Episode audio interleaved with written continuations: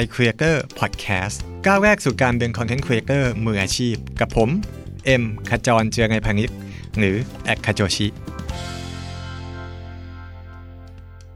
สวัสดีครับ ยินดีต้อนรับเข้าสู่ iCreator Podcast กับผมเอ็มขจรเจียรนัยพานิชย์ หรือว่า @khajochi นะครับ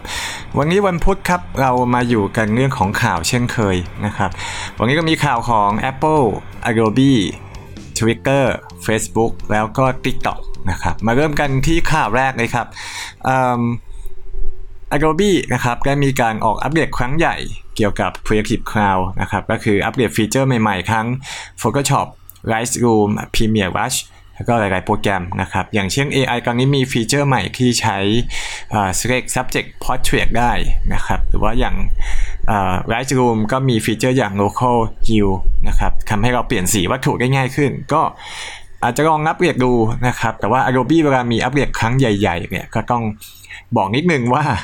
อาจจะต้องระวังนิดนึงเวลาอัปเดตเพราะมันย้อนกลับไปเวอร์ชันเก่าไม่ได้นะครับ บางครั้งอัปเดตเราก็เคยเจอว่า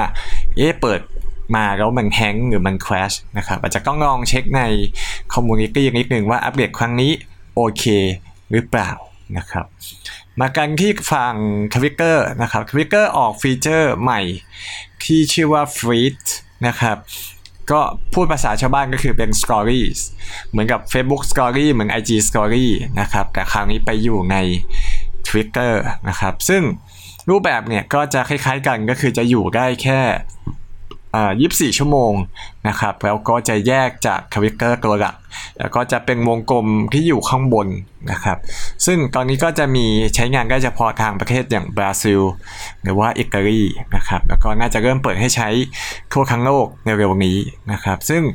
ใครที่ทำ story อยู่แล้วบน Facebook บน IG อาจจะลองมองที่คาวิกเกอร์เป็นอีกช่องทางหนึ่งนะครับ แล้วก็ผมว่า Twitter Story ก็ไปตามเทรนด์ของโลกเนาะ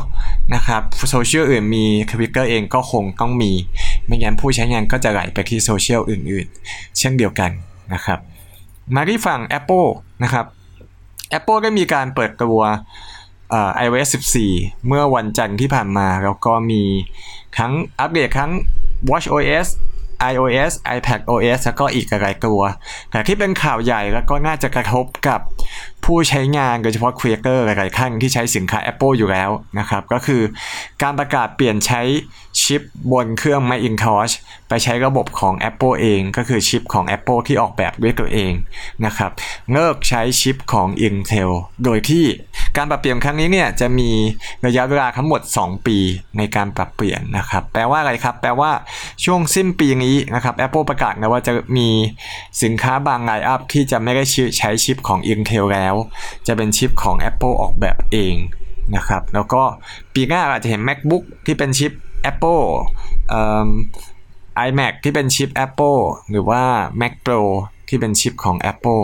นะครับทีนี้มันก็มันส่งผลอะไรกับคนทำคอนเทนต์นะครับ ก็มีผลเพราะว่าโดยปกติเราก็จะใช้ เข้าใจว่าครีเอเตอร์หลายคนใช้สินค้า Apple อยู่แล้ว ไม่ว่าจะเป็น iPhone iPad MacBook แล้วก็ iMac นะครับ ซึ่งการที่เปลี่ยนสถาปัตยกรรมชิปเนี่ย ก็จะทำให้แอปพลิเคชันบางตัวเนี่ย เราอาจจะ ทำงานไม่ได้ในเวอร์ชันเก่าๆนะครับยกตัวอย่างเช่นคือ Apple บอกว่า Adobe แอปใหญ่ๆ อย่าง Adobe Microsoft Office เนี่ยแน่นอนเขาคุยแล้วนะครับ แล้วก็ใช้ได้แน่นอนไม่มีปัญหา แต่ว่าแอปเล็กๆหรือว่าแอปที่เราอาจจะซื้อมานานแล้ว เอามาใช้ในการทำไลฟ์ทำตัดต่อทำโปรดักชันบางอย่างเนี่ยถ้าเขาไม่อัปเดตตัวแอปพลิเคชันของเขาให้ไปใช้ชิปของ Apple เนี่ย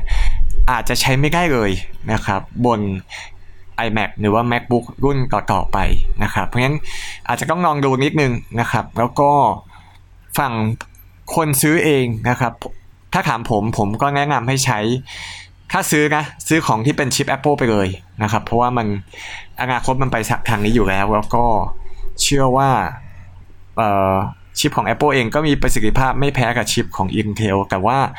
ก็อย่างที่บอกคือต้องดูว่าแอปพลิเคชันที่เราใช้เนี่ยรองรับหรือเปล่า แล้วก็จะมีปัญหาหรือเปล่า ถ้าจะอัปเดตไปใช้ชิปของ Apple นะครับ มากันที่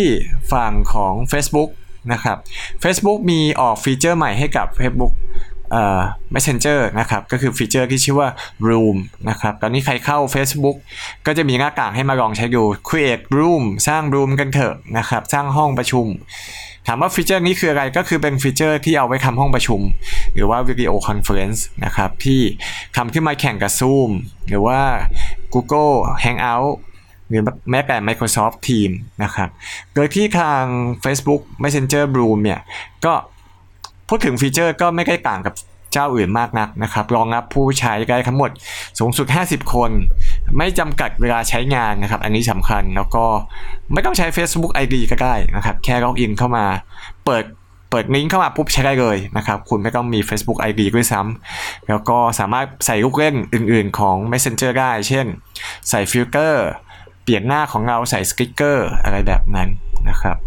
ก็ลองดูว่าถ้าใครใช้ Facebook Messenger เป็นหลักในการพูดคุยนะครับ ต่อไปก็อาจจะใช้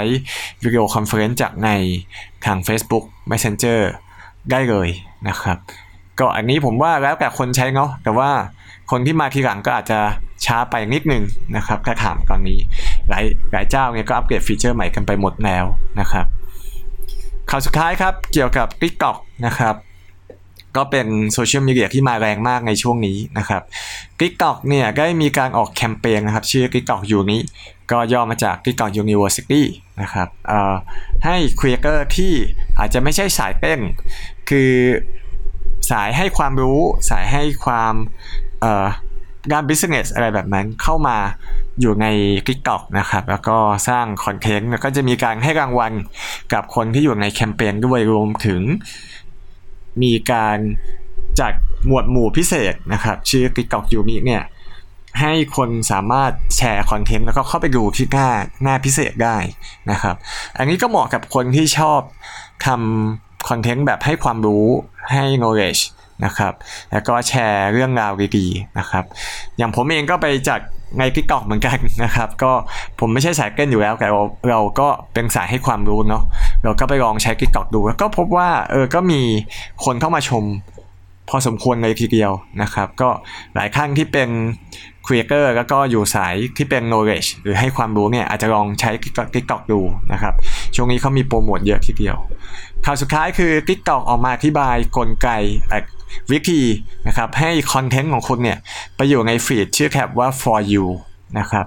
ว่ามีวิธีการคัดเลือกจากอะไรบ้างนะครับ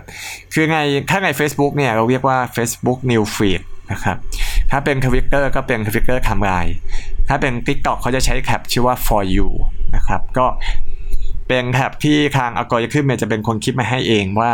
เออคุณควรจะได้เห็นอะไรบ้าง แล้วก็คือใน TikTok เนี่ยจะเป็นแท็บแรกเลยที่คุณเห็นคอนเทนต์นะครับเพราะฉะนั้นเขาก็ออกมาแชร์ให้ฟังว่าเออแล้วคอนเทนต์คุณจะไปอยู่ในแท็บนี้ได้ยังไง นะครับ ก็เข้าที่อ่านดูก็ไม่ค่อยต่างจากโซเชียลอื่นๆนะครับ ก็คือวิดีโอที่คุณทำเนี่ยก็แน่นอนต้องมียอดไลค์ยอดแชร์ยอดคอมเมนต์หรือว่า engagement ที่ดีนะครับ ก็จะไปสู่ แท็บ For You หรือว่าแคปชั่นรูปแบบของวิดีโอ เพลงที่เลือกใช้ Hashtag ภาษาแล้วก็ประเทศนะครับ ที่น่าจะได้เห็น คอนเทนต์ที่เกี่ยวข้องกับคุณมากขึ้น ก็คือใช้ปัจจัยพวกนี้ในการคำนวณว่า คุณควรจะเห็นอะไรหรือว่าไม่เห็นอะไรนะครับ เพราะฉะนั้นผมว่าสุดท้ายแล้วคำตอบที่ครีเอเตอร์ควรจะรู้ก็คือทำคอนเทนต์ให้ดี ให้มีประสิทธิภาพแล้วก็จะส่งผลให้คนเนี่ยได้เห็นคอนเทนต์ของคุณจากในแท็บมากขึ้นนะครับ ก็เป็นข่าวที่มาฝากกันนะครับ วันนี้มีหลายข่าวเลยทีเดียว ติดตาม i q u a k e r Podcast ได้ทั้งทางช่อง iTunes Podcast Spotify SoundCloud YouTube นะครับ แล้วก็ GetTalks Podcast ด้วยเช่นเดียวกัน วันนี้ผมเอ็มขจรเจียรนัยพานิชย์หรือว่า khajochi ลาไปก่อนพบกันใหม่ episode หน้า สวัสดีครับ